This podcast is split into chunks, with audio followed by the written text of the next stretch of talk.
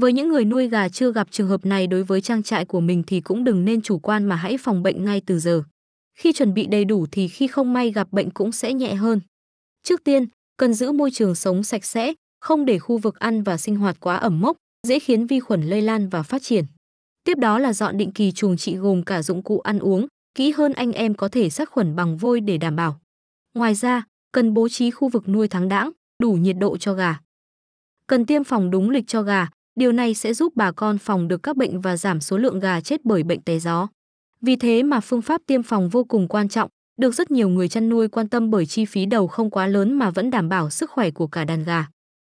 Cuối cùng là cho gà ăn đầy đủ cách bữa và chất dinh dưỡng, hơn hết là bổ sung thêm các thực phẩm vitamin để gà khi có mắc bệnh thì cũng nhanh hồi phục hơn.